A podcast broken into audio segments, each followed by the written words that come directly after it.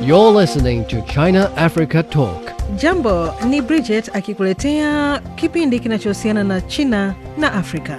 Vous écoutez le dialogue sino-africain avec Bridget. Everything China, everything Africa. Olá, você está ouvindo China Africa Talk com Bridget. سيداتي وسادتي مرحبا بكم في الحوار الصيني العربي مع بريدجيت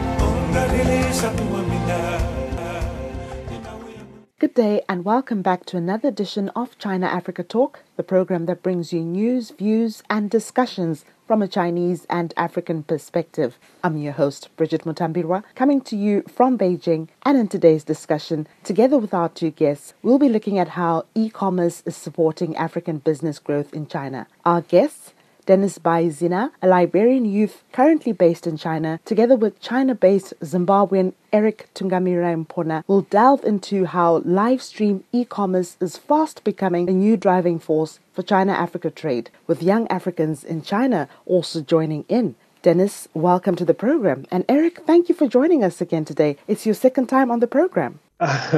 yes, it is our pleasure. Thank you so much.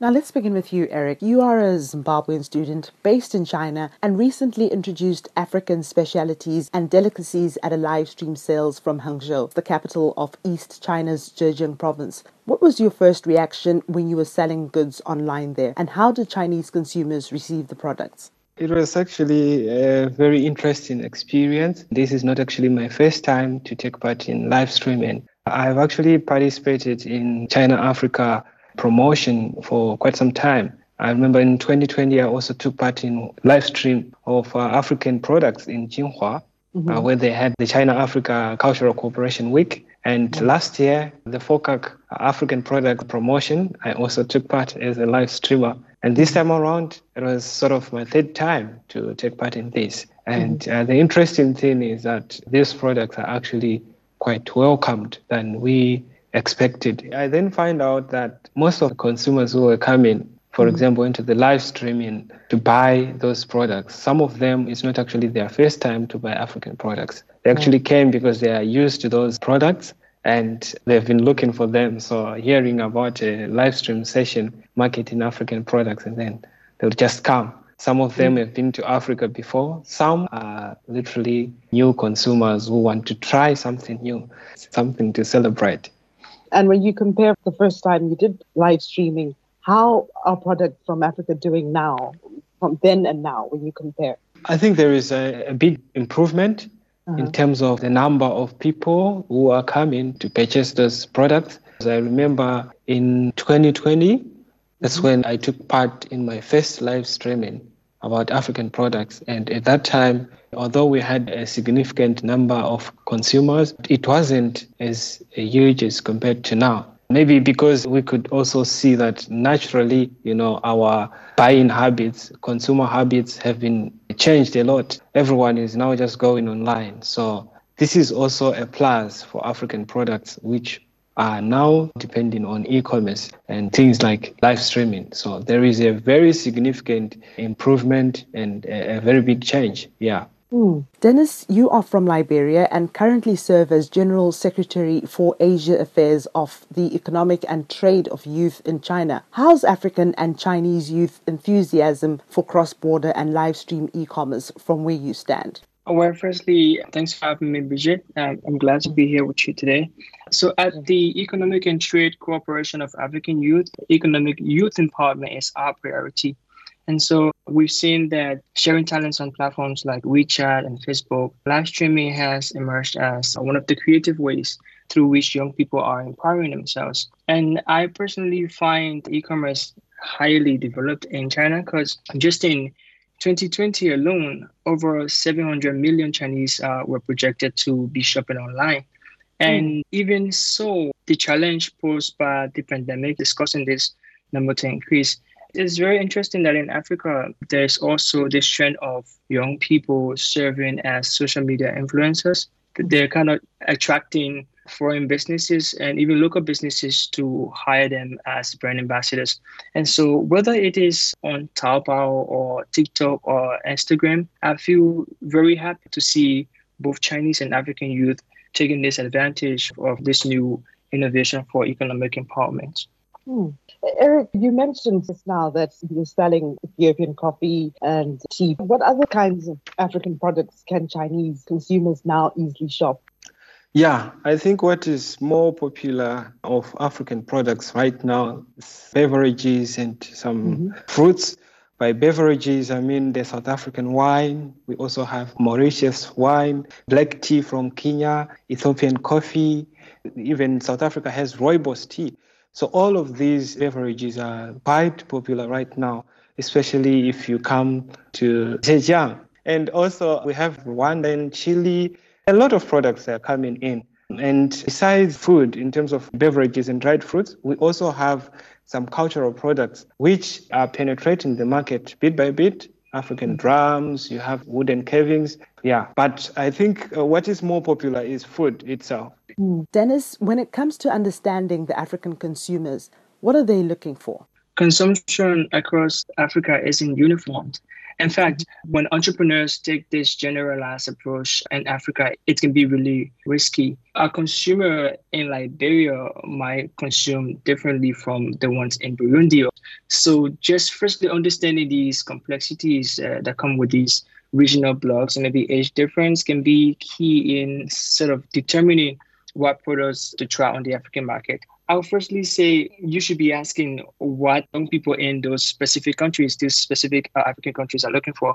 One interesting thing, uh, Bridget, to understand in the African market, the consumer class is very important in understanding because in Africa there is this low income consumers and they tend to morely uh, uh, more be uh, sourcing things like survival goods like food, clothing, and medicals. And middle and high income consumers go for more luxury goods like electronics and fashion. But in general, what African consumers in specific countries have shown to be needing food, medicines, uh, you know, electronics, internet services. These are the things that remain generally popular among African consumers. Eric, I'd like to hear from you. From the outside, you look at Africa and China, you read the news and you think it's everything is just very difficult. Could you explain Africa's big appetite for e-commerce?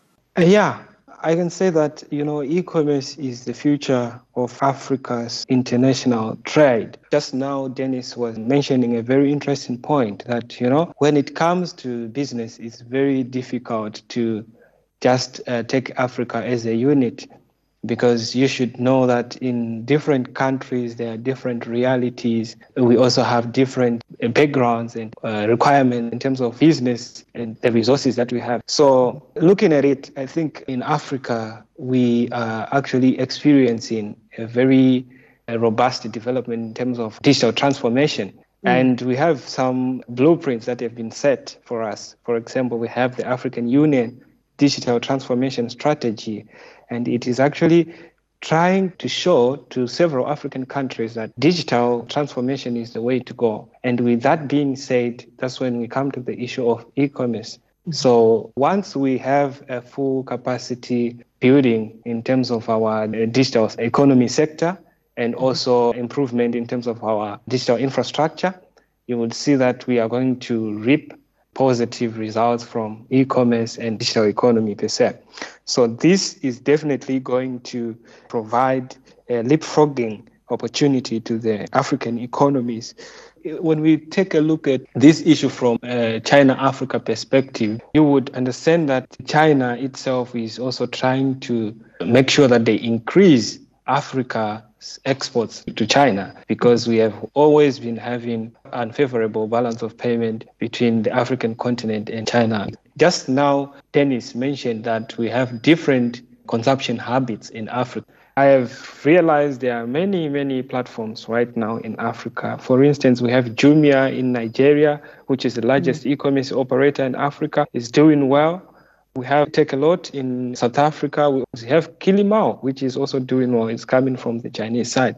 Mm. And all of these things can just tell us that, you know, digitalization in Africa is actually taking place at a fast pace. And also, uh, given the current conditions that uh, now there is COVID, you know, offline buying is becoming a challenge. So we are resorting to online buying. Mm-hmm. Even buying stuff locally, people are even buying food online in Africa, which is something that we didn't have before. So we are transforming.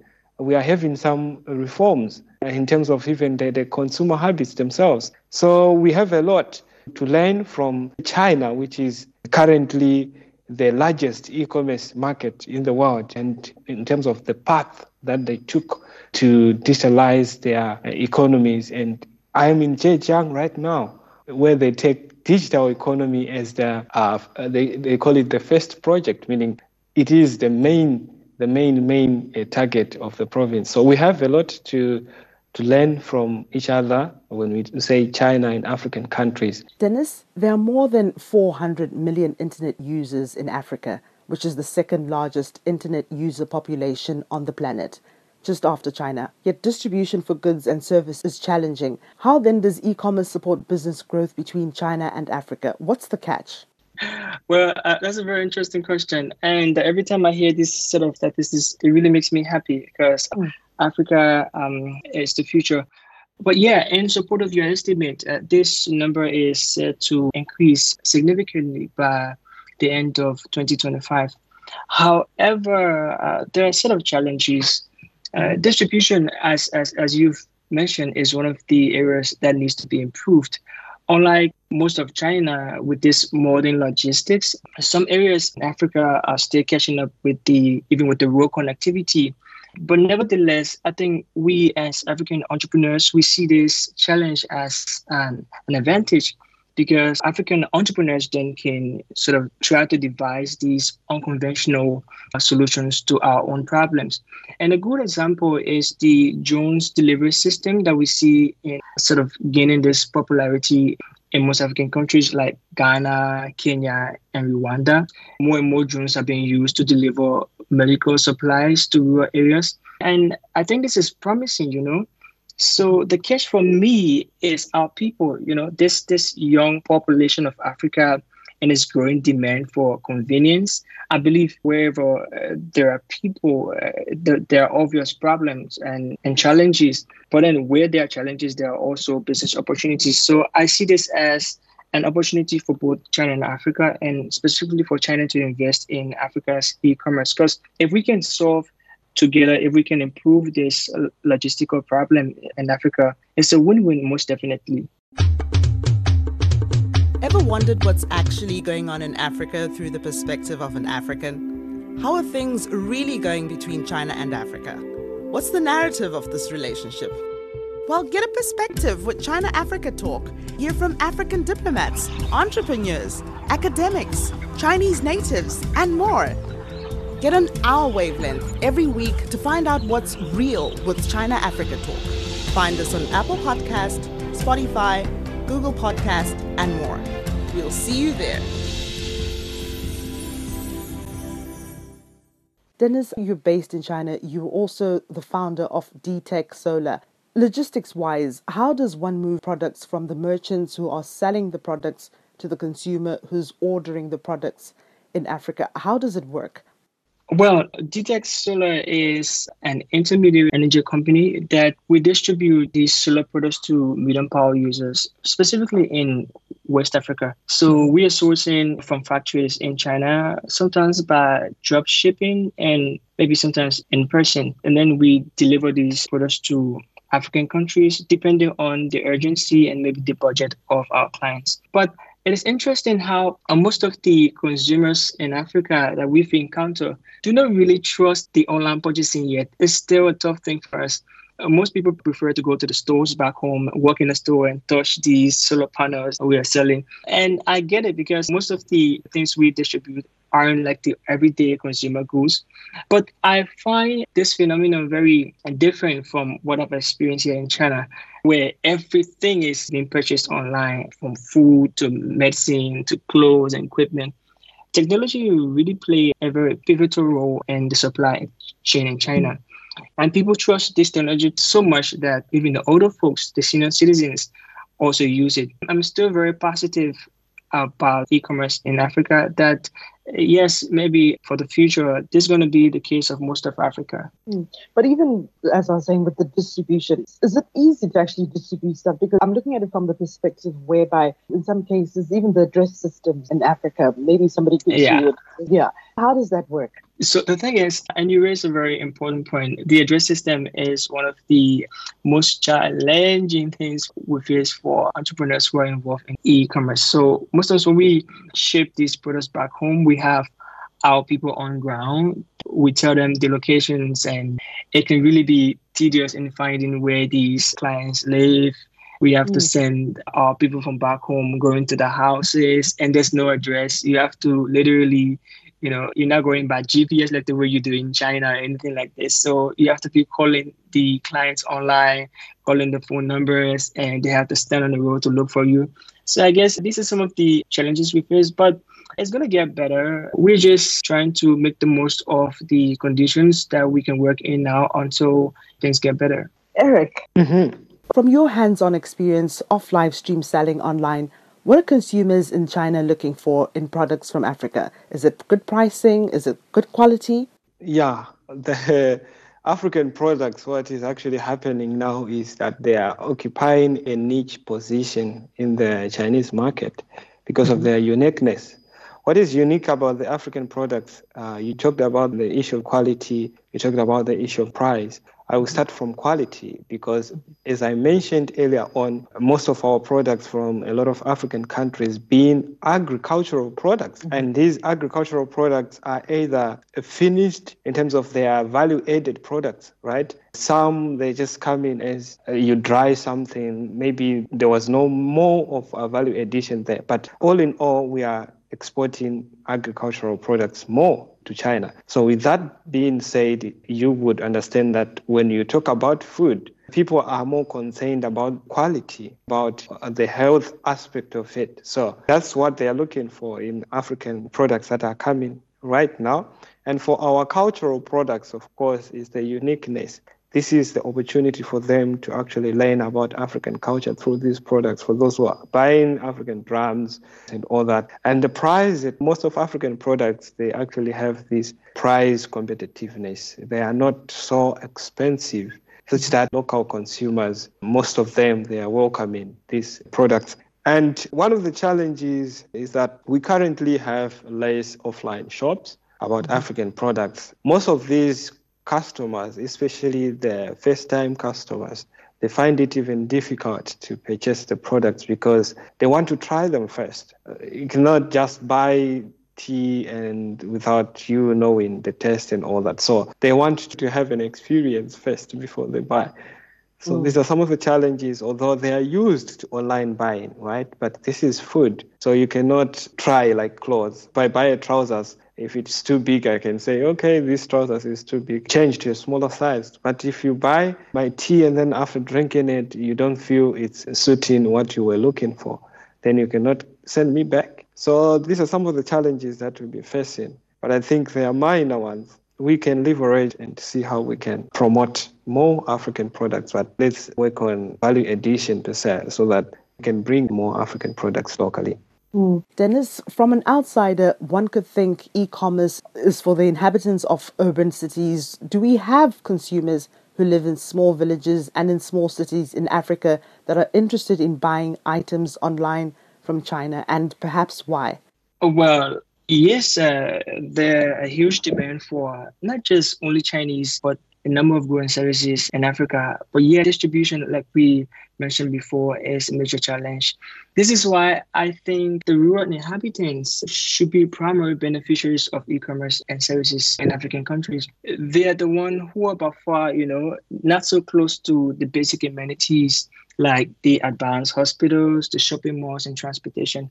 In fact, mm. in some parts of Africa, one of the major challenges is getting medical supplies to rural areas enhancing logistics is very crucial for Africa e-commerce. Uh, but on a positive note, though, I think farmers are the most intelligent people in Africa because they understand, you know, the nature. And yes, there's a huge opportunity here for uh, farmers doing business with the urban people. So if we can jointly set up these regional hubs in most African countries, which can use to sort of deliver goods and services to rural areas and vice versa, this will make a huge difference because there are a lot of goods and services that we need to trade with each other, both rural areas and urban areas, and even you know goods and services from China. But because of the challenge in terms of rural connectivity, it isn't moving smoothly. Do you have perhaps any recommendations or advice you'd like to give African suppliers wanting to sell online to the Chinese market based on your observations as an entrepreneur based in China? I'd say, firstly, one needs to understand that today's China isn't yesterday's China.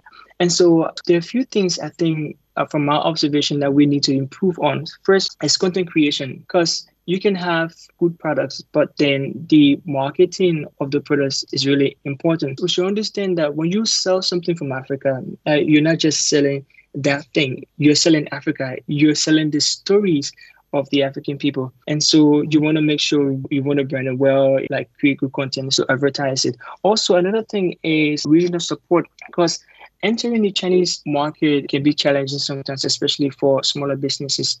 So I think if entrepreneurs on the African soil can consolidate their strength, they can brace for impact before entering the Chinese market. And consistency also happens to be one of the traits young African entrepreneurs need to cultivate because you don't only want to get customers, but you want to maintain them. So even if you're doing live streaming, you want to be consistent. You want to come one day and then the next month no one sees you. It's like you just lose your customers. And partnership will be something that I would encourage more and more entrepreneurs to engage in because no matter what, if you're coming to do business in China, you cannot outshine the locals. They know about the market more than we do. Mm. Do you believe e commerce provides a much safer and cheaper way for small African businesses to grow in China and vice versa? Uh, cheaper, I say yes. Safer, mm, not too much because I think for entrepreneurs, we still have to do our homework, you know, and pay more attention to our supply chains and operation. And I do believe in the future of e-commerce in Africa it provides a very unique way through which both African and Chinese small businesses can grow. Okay, Eric, you mentioned that you've been in live stream business since 2020. Yes. What would you say to African suppliers wanting to become part of this? Mm, that's a that's a that's a big uh, that's a big issue. We have a lot to do, especially from the African side. Just like Dennis mentioned, these suppliers they need to do their homework well because when we take a look at you know the Chinese market, it's a diverse and huge market that has not only uniform consumer habits, you have different habits across China. And what are they looking for? There is need to do enough market research there. And also, we should do more promotion because we actually have to create the need for our products in them. Before, they didn't actually think about it, right? So, mm-hmm. let's say trying to move away from only promoting uh, agricultural products to penetrating other sectors. How can we do that? We need a lot of promotion to really create this need in them because currently they might not have that need to say, oh, uh, this kind of African clothes and all that. So put those clothes into the market and let them actually feel the presence of those products so that we can create the need in them. Right now, we're talking about e commerce. We want to bring uh, African products to China through e-commerce, but do we have enough talents who can do that from back home? Dennis mentioned the issue of connectivity and all that. This is beyond like smaller companies' influence. They can't do anything about it. But what they just have to do is enough homework, cope up with the trends as well. All of these things, you know, eh, our local suppliers should be trying to know this is what is going on. So what, what is the new trend in China? So let's leverage from that. This is the same way that mm. you know Chinese suppliers uh, do it when they are going to seize some opportunities in the African market. With that being said, that currently we have less African businesses that are relying on e-commerce to bring their products to China and, to other parts of the world. It actually is an opportunity on its own for all these growing SMEs and already established big companies, there is a very big gap to fill. Mm, some interesting insights there on how e-commerce is supporting African business growth in China. Eric and Dennis, thank you so much. Thanks for having you, us. Bridget. Thanks for listening. If you enjoyed this episode and you'd like to help support the podcast, please share it with others. Post it on social media or leave a rating and review. Thanks again. See you next time.